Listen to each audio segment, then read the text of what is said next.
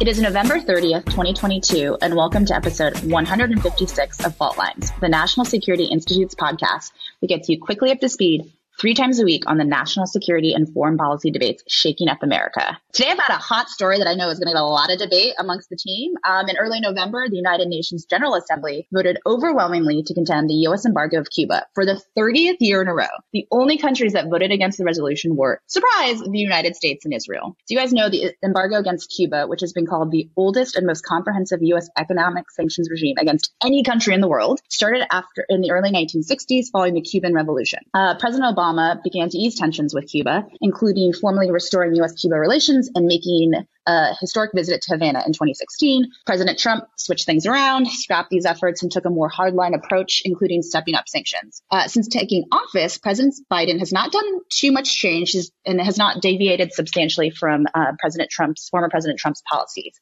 In Cuba itself, last year, there were anti government protests triggered by a shortage of food and medicine and the government's tepid response to COVID 19. The protests were the largest demonstration since the early 1990s, which I have to point out, I don't remember that happening. Too young for that, and resulted in the detention of hundreds of activists. Okay, so now we, so right now we're at a moment, you know, 50 years plus, multiple generations have passed since the Cuban Revolution, and we still have this embargoes regime. Like, is this working? Is you know why why are Americans why is America keeping this up? Why are Americans tracking this story? Jones, I'm going to jump in here, and I'm I'm really happy you chose this topic because I think it's it's something that we need to discuss. Given the you know the harsh approach the U.S. takes towards Cuba, it's important to go over the issues why that is and talk about it and look for ways to make things better. I think we need to face the reality, though, here, which is the Cuban regime is a thuggish, totalitarian, freedom denying regime. There are huge, massive, pervasive human rights abuses on the island. There is no freedom there. People cannot choose their own government. They cannot choose how to live. They don't get to control their own economic destiny. They really have nothing that we enjoy here in this country. And it is, it is a terrible situation for the Cuban people. It is true that our embargo has not resulted in a change of government there. And we should be highly attuned to that. And we should be looking for ways to make it more effective or to tweak it in ways that are going to result in a, in a better outcome on the island. So if your, if your point is to be, is to say we should consider, cha- we should consider making changes in our approach to Cuba that will result in concrete changes that benefit the Cuban people, I'm all for it. I, I am afraid, though, that us unilaterally tweaking our, our policy on the margins, as the Obama administration did, without real guarantees of reform on the island, is going to result in really no net benefit whatsoever for the Cuban people. And frankly, it's not worth it. Like, the, yes, there's a little bit of cost to Americans because we can't trade with Cuba like a billion and a half dollars or something, which is nothing in the grand scheme of things.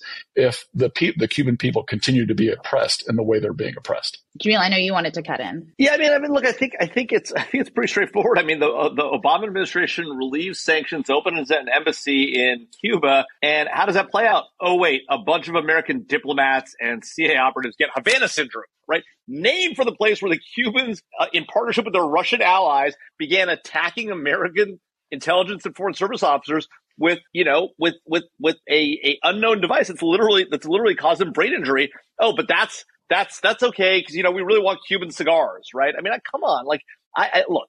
There's no doubt that the Cuban people have suffered mightily under the Castro and his family and, and, and the regime that's come since that, right? The solution that is not, okay, well, let's give those, that regime and its follow-ons more money to continue to oppress its own people, right? The Biden administration, I can't believe I'm saying this, the Biden administration was right to impose harsher sanctions as it did early in its administration because the Cuban regime, like the Iranian regime, treats its people terribly. It's 90 miles off the U.S. coast. It's in our neighborhood.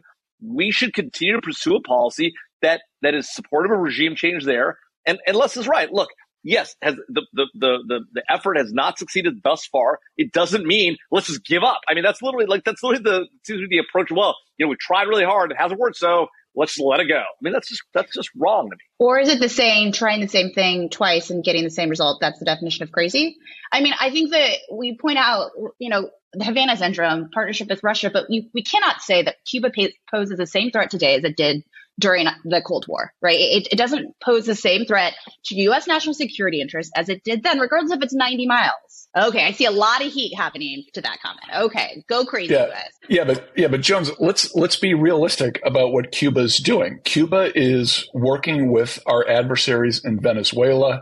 It's working with other leftist governments in Latin America undermining U.S. efforts and diplomatic efforts around the region. It is antithetical to the things that we're trying to accomplish. It, ally, it allies itself with other repressive regimes who are denying democracy and human rights. It continues to be a very bad actor in the world and opposed to both our values and our interests. But I do wonder. I mean, it's on Cuba's on a very short list of state-sponsored uh, state state sponsors of terrorism, among the likes of Iran and North Korea. I mean, at some point, do we are do our continued policies, and I just I pose it as a question, play into the Cuban government's regime's narrative that the U.S. is the bully, taking it out on this tiny island nation, doesn't care what happens to the population. I mean, is that not? Uh, it seems as if like our response seems out of scope to what's going on on the ground, Jamil. Well, look, well, look, hold, hold on, hold on, hold on. President Obama took them off the state-sponsored terrorism list, and then what happened since then? Well, they let the ELN, the U.S. designated foreign terrorist organization, come to Havana, right, to conduct peace negotiations with the Colombian government, and they refused Colombia's request to extradite 10 ELN leaders, right, who, who after, after, after, by the way, that group claimed responsibility for a 2019 bombing of a Bogota police academy, a Bogota police academy, right? So like this idea somehow that like, oh, they're not doing anything on terrorism. They also, by the way, harbor a number of fugitives from U.S. justice, including Joan Chesimard, right? Who's on the FBI's most wanted list for killing F- a New Jersey state trooper, Ishmael LaBeet, right? Convicted of killing eight people in the Virgin Islands, right? And Charles Lee Hill, charged with killing a New Mexico state policeman in 1971. And there are more, right? So this idea somehow that Cuba is not doing anything on terrorism, they're a perfectly good actor, right? We should just, I mean, that's I did not did, say perfectly way, good actor.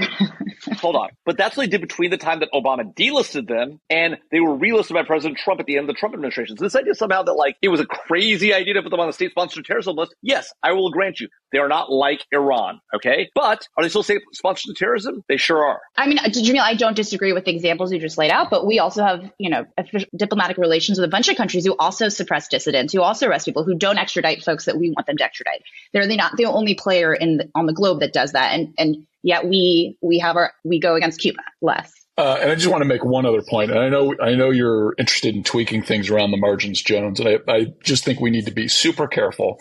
Anything we do that supports the tourism, the so-called tourism industry in Cuba really provides more hard currency for the government to carry out its nefarious activities. And we need to be really hard eyed about it. Yes, it is true that if we could open Cuba to other, you know, other values of democracy and human rights and people could see how, you know, free people live, that would, that would be terrific. That's really not going to happen with an opening to the, to the Cuban regime. They will control it. They will lock down all of the money. All that, all that hard cash, those dollars are going to go into the Cuban treasury and come out supporting rebel groups in Colombia, in Venezuela, and, and other, other places where we don't want them doing those things. I don't, you know, know, disagree with that, Les, but it wasn't it Gorbachev visiting the, you know, a Safeway or a grocery store in America that if, if everyone could see the way Americans lived, like the Cold War would be over, right? And so just having Americans there, bringing everyone with their iPhones and, you know, living that when lifestyle. The, when the Cuban Gorbachev shows up,